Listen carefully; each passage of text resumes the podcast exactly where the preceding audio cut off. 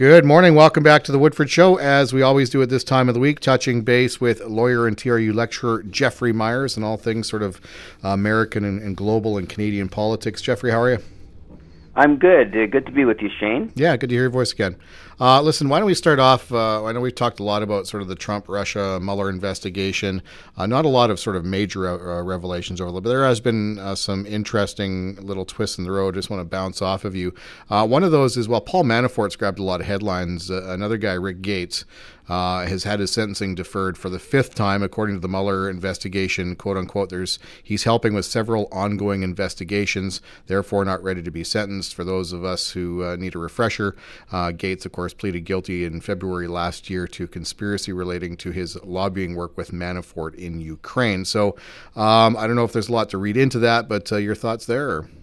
Well, there was much uh, made uh, earlier this week when uh, when Mr. Manafort's uh, I shouldn't say earlier this week I should say last week Mr. Manafort was sentenced by a Virginia court uh, for serious financial crimes, uh, mostly having to do with his lobbying work abroad and his failure to pay taxes on those uh, on the significant um, monies that he earned for, from foreign sources on that.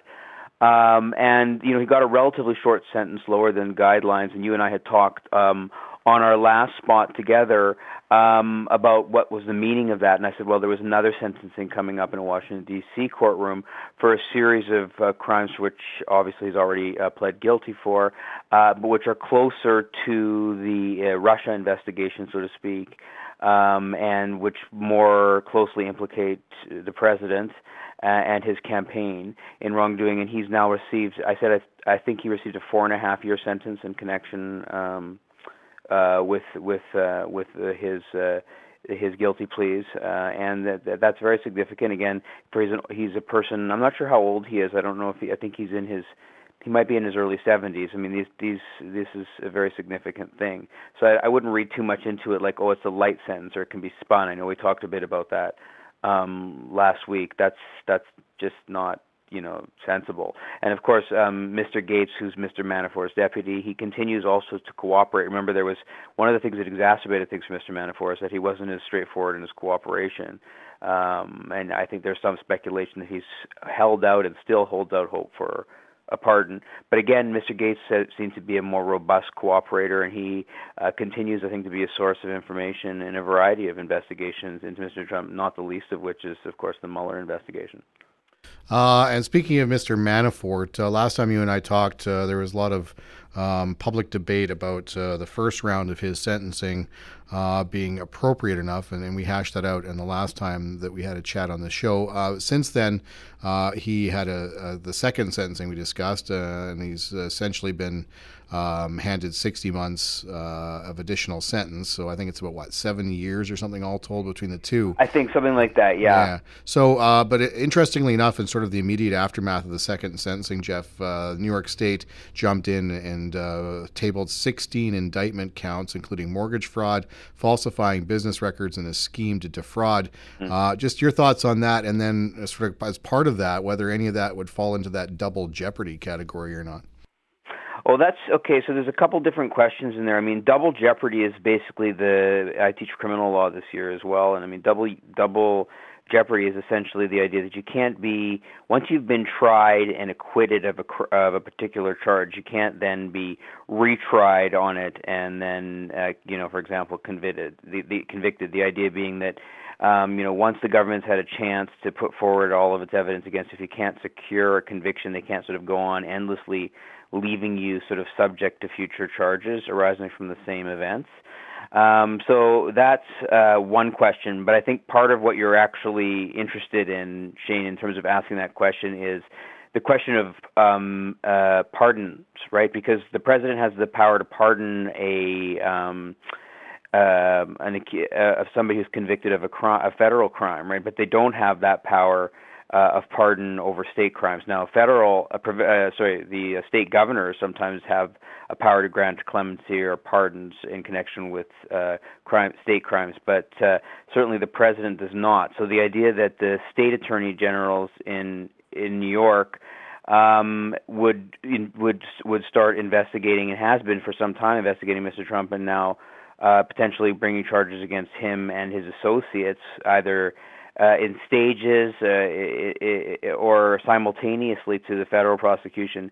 It is designed to, and there's also, I think, I think there have been similar actions taken by the state of California and various other states' attorney generals around the United States, kind of modeled in the same way that a lot of Republican attorney generals came after Obama um, uh, policies um, during his years in power. Nevertheless, um, yeah, those and those are those are not possible for Mr. Um, for uh, Mr. Trump to pardon. So uh, that's that's significant for sure, and it makes it certain that these uh, investigations and the ultimate grinding of the kind of wheels of justice won't you know be stopped. Uh, and further to, to the whole Trump Russia collusion uh, storyline, um, a new USA Today Suffolk University poll is claimed to have found that trust in the Mueller investigation has eroded, with half of Americans agreeing with President Donald Trump's contention that he's been a victim of a quote unquote witch hunt. However, as you and I talked about uh, off the air prior to, to rolling tape, uh, it is a bit of a weirdly phrased poll question in and of itself. Uh, but that said, I mean, I guess when I look at that, what I get out of it, Jeff, is, is and my biggest concern is uh, with Donald Trump uh, and his supporters sort of hounding and twisting and uh, chiseling away at the Mueller investigation before we see anything. It will lead to sort of a a split in in the faith of Americans in the system itself, and and basically an erosion of democracy as a whole. Well, there's a lot. You're, there's a lot underneath that question. I mean, a lot of the big kinds of questions that um, you know keep people like me, you know, who teach constitutional law, up at night. And so, I mean, I guess I don't mean to. I'm not trying to avoid your question, Shane, because I think there's just so much to it. But I, I want to start in a very simple sense of, of telling you this. I mean, one of the things when I teach freedom of expression to my students, right, in my classroom, I tell them that the basic idea behind freedom of expression is the one that's been accepted in our kind of society and in our culture. And that's the idea of the marketplace of ideas, right? The idea that if everybody can just say as they wish, uh, then the best ideas will rise to the top and the poorest ideas will sink to the bottom, right? the same way as being in the market of um, products, the best idea, the best products people like will be successful and the shareholder values will rise and the products people don't like will sink into oblivion and they'll have to sell their their businesses or take a loss, right? The idea that there's a marketplace for for speech and that's why free speech is a good thing. And you know, that's been a broad consensus and I'm not suggesting that we should, you know, throw that consensus out, but there is some reason for us to pause now because what we see in the age of things like Trump and Brexit and the age of fake news is the fact that if you repeat false claims even without any evidence, um, sufficiently, they can sometimes take hold in the public imagination as being true. I think the other piece of it is is that we're so used to a media model now, which has become obviously um, accentuated by the intensity of the internet and the online world. But we're used to a media model which is here's one side of the story, there's the other side of the story.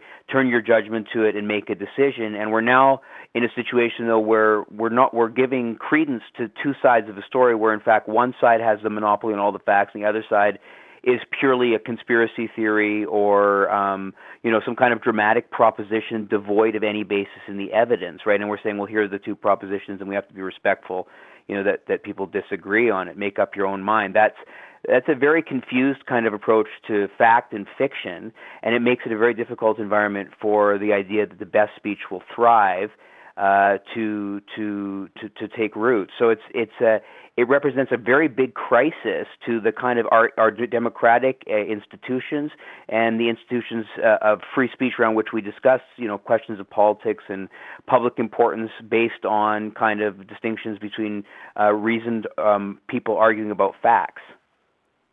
And uh, speaking of that sort of global nexus, that uh, we had that uh, horrific shooting in New Zealand uh, with uh, the shooter in custody and his uh, manifesto, and never mind the social media horror that he visited upon us. But in that manifesto, there's a lot of interesting speak, and some of it a little cuckoo for Cocoa Puffs. But uh, again, he's dragged Mr. Trump into that by basically saying that he's uh, he's encouraged um, some degree of that kind of behavior. Not the first time Mr. Trump has been linked to white nationalism.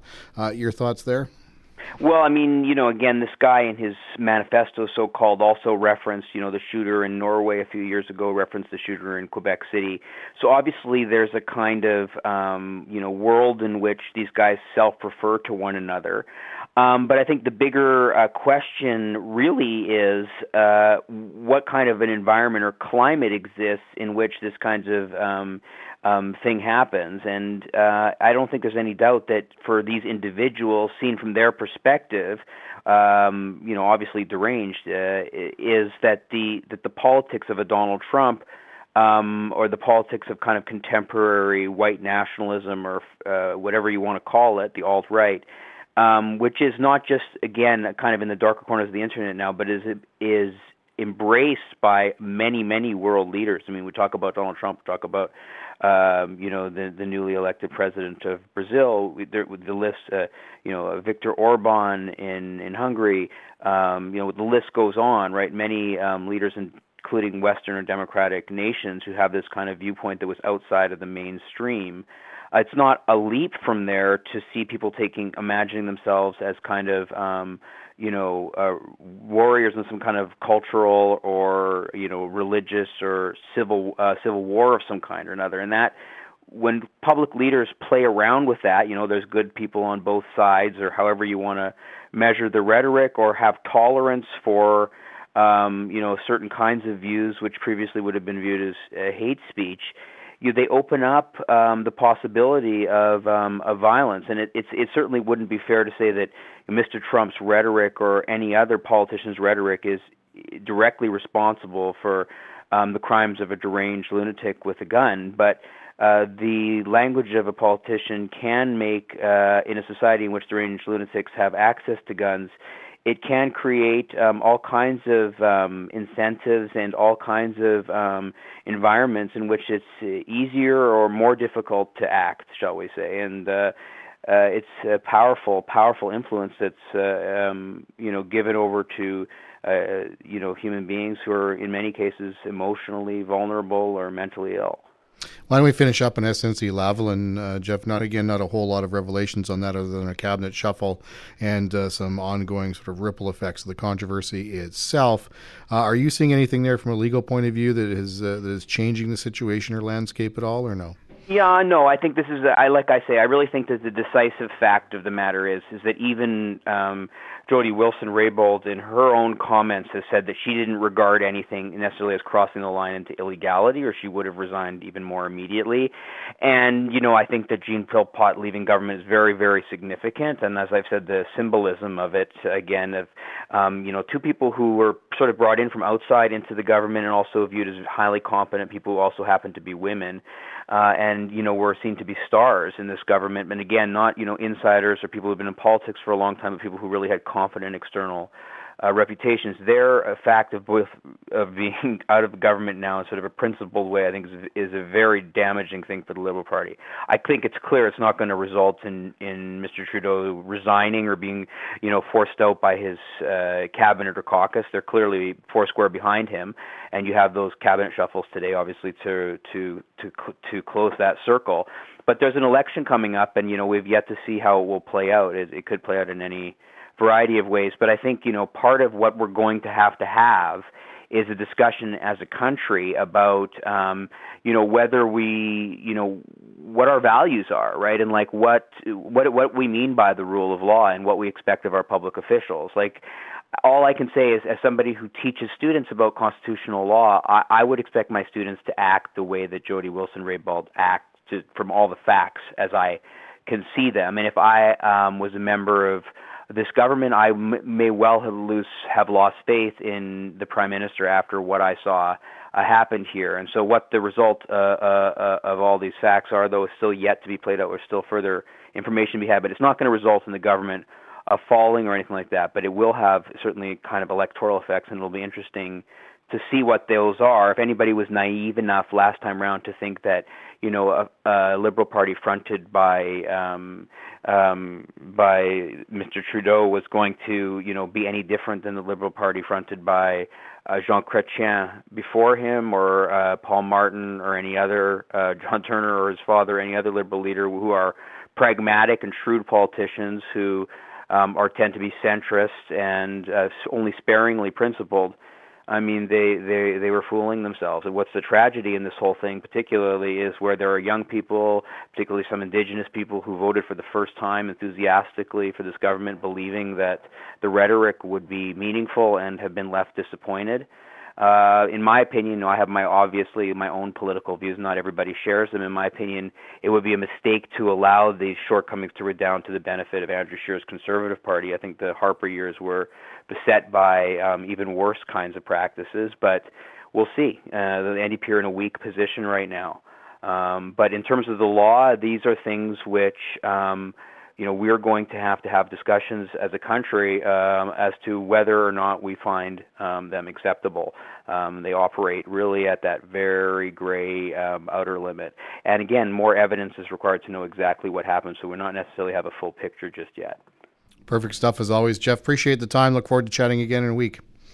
All right, Shane. Look forward to chatting with you then.